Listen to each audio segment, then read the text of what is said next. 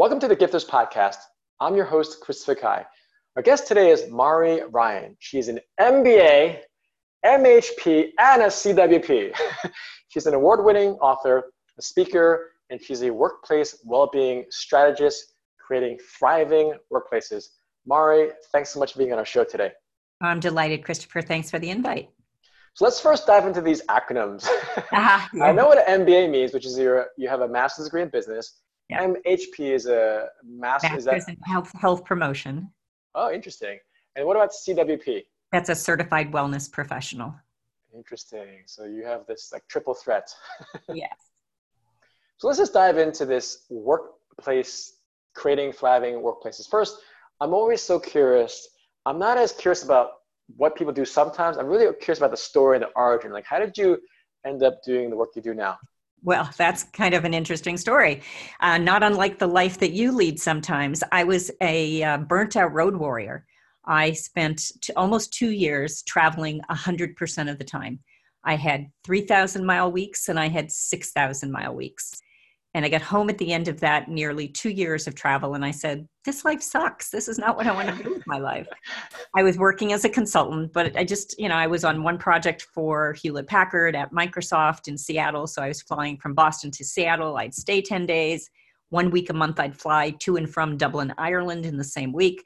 It was just, it wasn't what I wanted to do. I just had, you know, no no life at home my you know no connections to my community so i decided i was going to find some work that was going to provide more meaning in my life. And it took me a couple of years, but I worked with a coach and I indeed found that um, worksite well being or wellness, as it was called then, um, was something of interest. I had my entire career in business, so I understood work sites. I just needed to learn the wellness piece, and that didn't take too long. And next thing you know, I'm an expert. So here I am.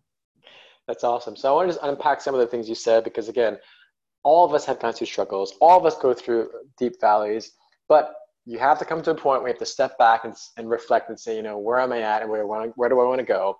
And when you're able to hire a coach, the resource, it's so important because even with me, when I first wrote my, wrote my first book, I, I went to this guy's workshop. His name was Dan Poynter, and he wrote a book called The Self-Publishing Manual. Now, this is 20 years ago. So, like, mm-hmm. everyone that wants to do anything, whether write a book, be a speaker, be a coach, or learn how to be well, it just really helps when you have uh, an expert like yourself, Mari, because I call it, it's like a, there's no carpool lanes, but there are, I'm sorry, there are no shortcuts in life, but there's carpool lanes. And for you, you're like that carpooling person where you can help and guide that person. So share with us just, because just, you know, well-being is very general, right? So first talk about what you think is lacking perhaps or challenges that, that people might have, and then talk about what you feel you do with your clients in terms of how you help them have a better well-being.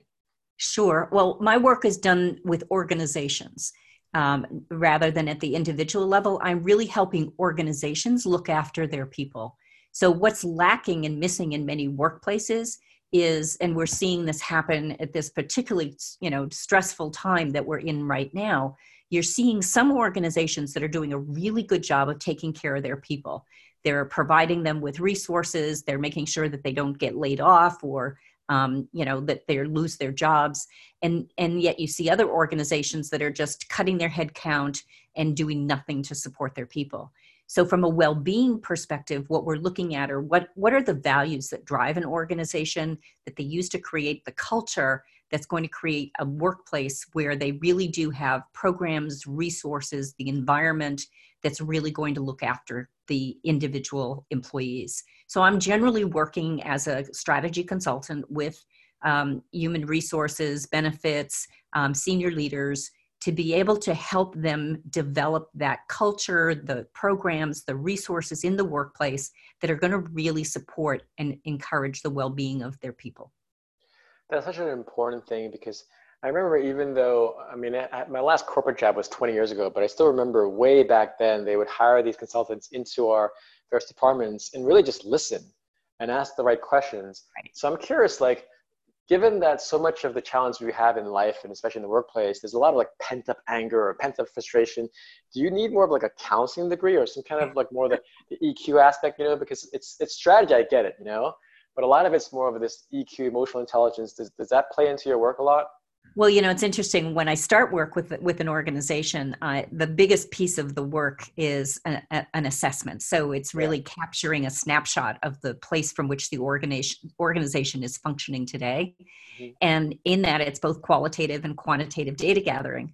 So I use focus groups and interviews with senior leaders as a way to gather, you know, some of the real interesting information about that organization and what i hear in focus groups with employees is just priceless. It's it's just so interesting to hear the kinds of concerns i want to hear we want to hear. Yeah. Change all the names.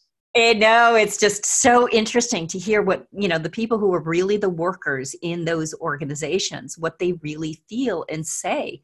And it's so interesting because oftentimes what the net of of what they're saying is we just want to feel appreciated and cared for yeah yeah yeah.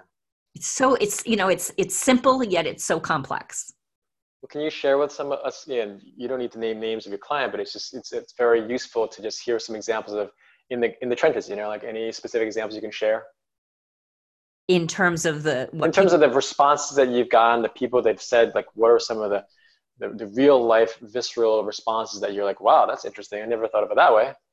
Well i think most of it was just that that really you know the way that i netted it out there of wanting to feel cared for mm-hmm. and it's if you if you think step back and think about the role that managers and leaders play it's so important just you know and it's small things you know knowing people's names being able to you know acknowledge them for the individual that they are and it, it seems like it, that's the piece that i'm hearing at, at numerous organizations, not just one, yeah. that people just fundamentally want to feel cared for. Yeah, no, I couldn't agree more. Especially the bigger the company you have, right? Like I used to work for oh, Express, there's yeah. tens of thousands of people, but even if you work for 10 people or, or five people or 20 people or 200. So now that, let's say the managers and the executives do know what the employees might be wanting to be appreciated for, now how do you coach the managers on training them to respond to these useful assessment points that you were able to gather for them? Well, it's it's interesting because you have to first create the environment that's going to support that and then within that environment doing things like training for managers and some of those other things are essential as well um, but you've got to create the the the structure in the environment you know if you've got what an mean? what do you mean by that like well if you know for for example if if you've got a workplace that has let's say it's got lower wage workers who aren't mm. earning um, a, you know a living wage mm-hmm. then you know having a wellness program that's going to help them eat better isn't going to be meaningful because they're struggling just to you know keep food on the plate for their families probably. Yeah, so you've got to have that's where you've got to have the structural aspects in place in order to be able to then think of maslow's hierarchy of you know you can't put the higher level things on top if the bottom things are weak. That makes so much sense now, given that you've had so many different seemingly iterations of your job, do you feel that that was able to really help you understand people? Because again, you had this job that you're stressed out, you travel a lot. When you travel, you really see a lot. Do you feel that many of those past experiences were able to help you with your current profession and your, your oh, expertise? Absolutely. Yes. You know, I've spent my entire career in business and I've worked in a lot of different kinds of industries. I've worked for very big companies. I've worked for, you know, the three of us around the dining room table size company. So I've seen a lot of different things and I've seen, you know, from some of the largest clients, companies in the world that I've been inside of, um, you know, what, what works, what doesn't work, and, you know, what makes people feel good. And so I've really been able to bring that to this, um, to this work of well-being strategy to be able to look at it holistically. You know, it's not just enough to, have programs or resources in place you know if, if you work in a in a workplace that looks like it came out of the 1970s and people are going to feel like they're living in the 1970s so yeah. you know you've got to you got to look at it from a big picture perspective and look at all the elements. And i like how it's almost like you're you're an architect where you have to kind of see everything and, and like the outside the inside and everything in between because without what you're saying that that structure that environment then everything else doesn't really matter. So that's a great way to look at things relative to examples, do you have any examples of companies like that, um, you know, in, in the larger companies that you would admire? Say, you know, uh, you know, Apple's doing a good job, or Amazon. You know, are there specific companies that we can say, oh, that's a good example to look toward? Well, me- most of the large companies in the US, um, well, I can't say they all do, but um, many of the larger companies are absolutely working towards uh, putting in the kinds of programs and resources that they need to take care of their people. Mm-hmm. Um, you know, there's, I, I don't, you know, I don't, I can't name names because they're, you know, there's good and bad things in, yeah, in yeah, sort of yeah. every scenario that you might highlight. But I think today, well, today is a little different than it was, say, you know, three months ago. Yeah, yeah, yeah, yeah. Generally, managers and senior leaders that I work with are the, the pain point that they're having is they can't attract the kind of people that they need to, mm-hmm. to achieve their business objectives. Mm-hmm. And if they can't attract them, then they're not going to be able to engage them and retain them. So, yeah. this whole idea of talent management is really the issue that they're facing. And I think post, you know, the virus crisis that we're going to come out of, we're going to have a different world in which the talent management situation is going to be very different. And I think we're going to even more so need to be aware of the extent to which we take care of people during this crisis and how we will then take care of people afterwards. Yeah, you're going to have great job security. Mari, thanks so much for being on our show. How can our guests stay in touch with you? Well, they can find uh, find me obviously on LinkedIn. It's Mari Ryan, or they can visit my company website at Advancing Wellness, which is advwellness.com. Awesome, Mari. Thanks so much for being on our show. Have a great day. Thanks, you too.